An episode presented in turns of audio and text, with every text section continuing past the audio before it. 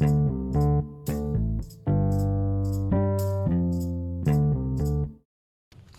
ัสดีครับ วันนี้มาฟังพอดแคสต์ของตั้งที่ราชนะครับ วันนี้ผมจะมาคุยเรื่องการทำ IF นะครับ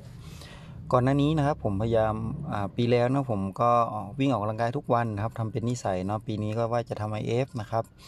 ผมว่าสิ่งที่มากกว่า AF ก็คือเราลองมองลองดูนะครับ มนุษย์ของคนเราเนาะตื่นเช้ามาก็ต้องมาหุงหาอาหารนะครับ ค่อนข้างจะเสียเวลานะครับ จริง ๆ มนุษย์ของเรานะสามารถอดอาหารได้มากหลายๆวันนะครับ ผมอยากให้เรานะครับใช้เวลาในการลดหุงหาอาหารนะไปนำ หาความรู้สิ่งต่างๆ อื่นนะเพื่อเพิ่มพูนความรู้นะครับ จากนี้ไปนะผมตั้งมั่นในตัวเองว่าผมจะลดเวลานะครับในการหุงหาอาหารนะครับ เช่นเดินไปซื้ออาหารในตอนเวลาทำงาน เช่นทำงานอยู่เบรก็ไปซื้ออะไรเนี่ยครับผมว่ามันค่อนข้างจะเสียเวลานะครับ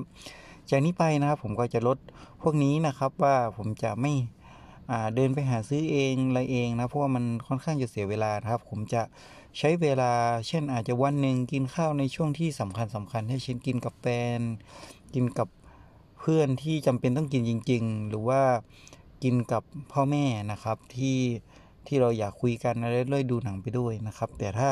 เวลาปกติที่ผมอยู่กับตัวเองผมคงจะไม่กินนะครับ เพื่อที่จะ ลดเวลาแล้วก็เอาเวลาที่นั้นไปใช้เวลาอื่นนะครับ ผมทดลองมาประมาณ 2-3 วันแล้วมีเวลาเพิ่มขึ้นนะครับ เช่นเอาเวลาดังกล่าวไปเรียนรู้ความรู้เรื่องของภาษานะครับเรื่องรู้เรื่องของการลงทุนต่างๆนะครับ เพื่อให้เพิ่มโอกาสในการใช้ชีวิตที่เพิ่มขึ้นนะครับ เพราะว่ามนุษย์คนเรานะบางครั้งใช้ชีวิตในการหุงหาอาหารนะเป็นวันๆเลยนะครับ บางคนเนาะ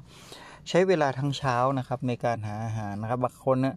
วันหยุดเอาละ นะครับทำอาหารตั้งแต่เช้านะครับ ยืนแข่งแข่งขาแข่งทำอาหารจนถึงเที่ยงกินทำอาหารอีกกินตอนเย็นโห กินไป